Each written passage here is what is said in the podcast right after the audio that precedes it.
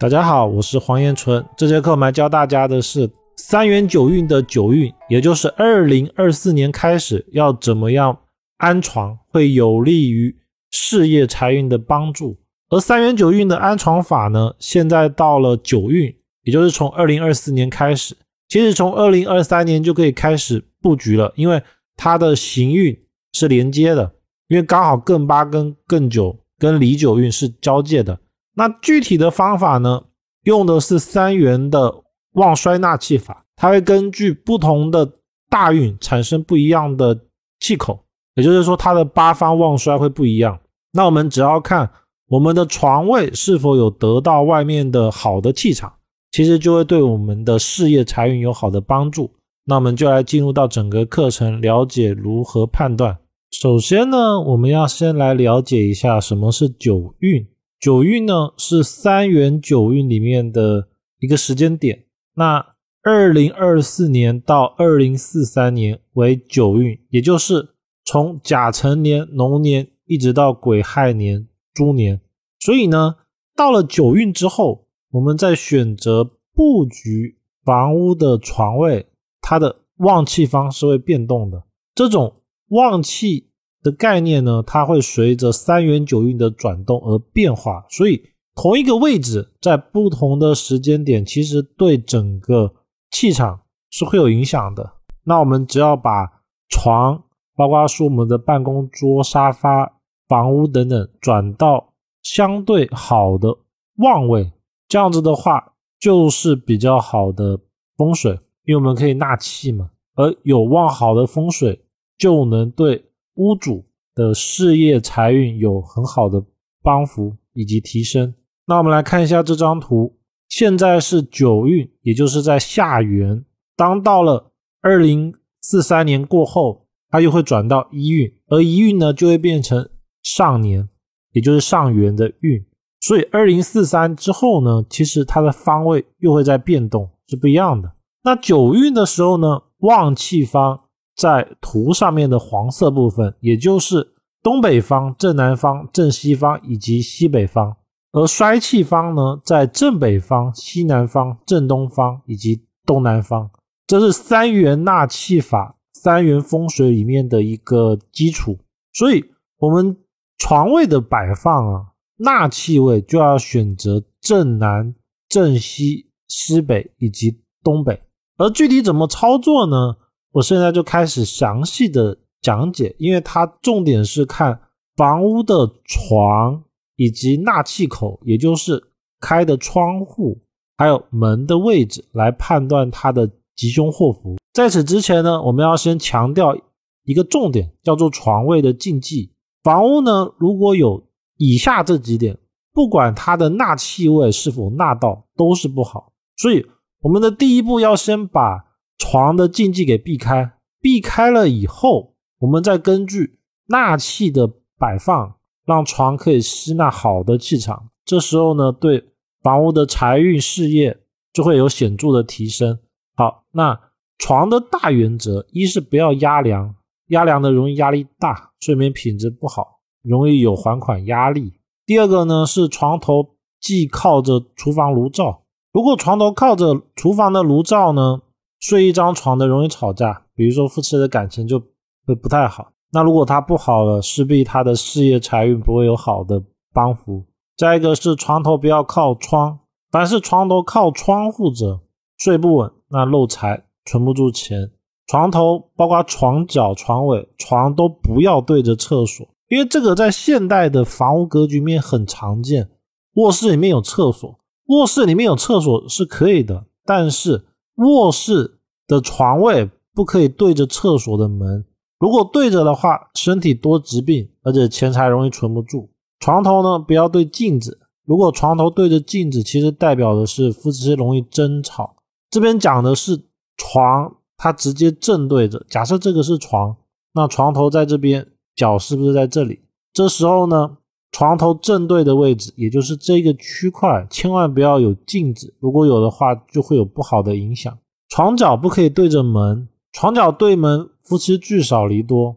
所以我们在选择房屋的床摆放的时候呢，其实床位不要直接对着门，包括说床头的地方也不要太靠近门。很多人可能会说，我房间就这么小，实在没办法。那这时候呢，会建议在门这边装一个小屏风来阻挡一下它的气场，缓解一下。那床位它不要对着电视、电脑，尤其是电视如果放在南边的，床头放在北边的最严重。这种的话必然会吵架，所以床尽量不要有这些情况，这是大前提，这些都不能犯。如果犯的话，怎么样布局床位其实都没有效果。就比如说这张图，这张图就是床头靠着马桶，这种也是不好的。像这样子的话，基本上就是漏财，它存不住钱，而且有小人是非。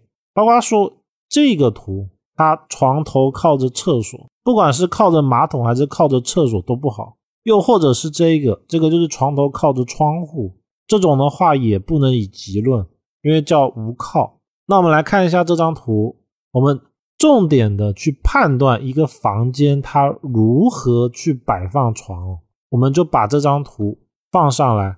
首先呢，要拿罗盘，用手机的罗盘就可以，手机的罗盘量出正北方的位置之后。我们要先确定正北方在哪里。那一般来说，就是阳台的位置是南方，所以阳台的相反位就是正北方。那以这张图为例的话，它的窗户哦，窗户所对着的位置最好是这个床位的旺气方。那这个中心点在哪里呢？在床的正中央，床的正中央。比如说以这张图为例的话，就是图上的这个位置，在床的正中央。我在床的正中央放罗盘，然后呢，罗盘指着纳气口，也就是对外纳气哦。所以这个地方它是对内的，对内的没有用，要对外纳气口。以这张图为例，它对外纳气口是在这里，这个位置呢，其实就是正北方。那正北方它就不是一个好的纳气位。那这样子的话，这个房间的这个床位，它就不能纳到好的气。而这个床位哦。它随着我们的变动，它其实是会变换的。因为比如说，我如果床位在这里，这时候呢，我们放图会发现它的纳气位会变动。像放在这边的时候，它其实这个门对它来说更是偏向东南方；而放在这边的时候呢，它会变动。所以，我们大原则哦，就是以此处为中心点，然后呢，看是否有在纳气位。只不过是因为这个房间它太小了，所以它其实确实动不太到，没有办法把它移到一个相对好的方位。那又比如说有三间房间，那我要怎么样选择呢？一样把床中心点，这个中心点呢有两个判断依据，一个是以个人常睡觉的那一个地方，或者是床的中心点都可以。具体呢就是看哪一个位置相对的最好。那我们比如说这张图，它的客厅一般是南边，就这个地方是南，那这个地方就是北。这时候呢，如果我床摆在这里，是不是它的南边这个床位中心点的南边就得到了正南这个旺气位？所以这间房间睡在这里其实是比较好的，它对他的财运、事业都比较有帮助。而这张图呢，假设他为了床标对门，他床位放在这里，这时候。正南在这个方向，这个位置是不是正北？所以这间房间而言呢，它就是纳到了衰气的地方，这个就是比较不利的。那如果真的没有办法的时候，我们尽量的把床移到能够纳到这一个气口的地方，也会比较好。总归屋内的气也是气，它相对屋外虽然比较少，但也可以稍微纳到一点。这时候呢，其实我们就是看。房屋床的中心位，如果我放在这边的时候，是不是这个位置是东南方？东南方是不是衰气方？所以其实这时候床应该要放在这里，也就是把床头放在这个地方。这时候呢，它就可以纳到这个好的气。但是这时候是不是就出现了床头对门的时候？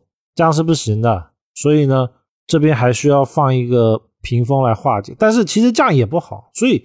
风水这种东西哦，就没有完美的。像这个地方，它其实就很难有比较好的一个状态。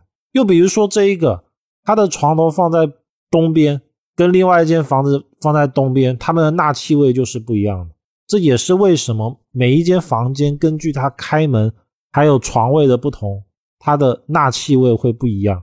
又比如说这张图，这张图呢，明确的讲北边是上面，那我们就可以看到它的窗户一个开在东边，一个开在南边。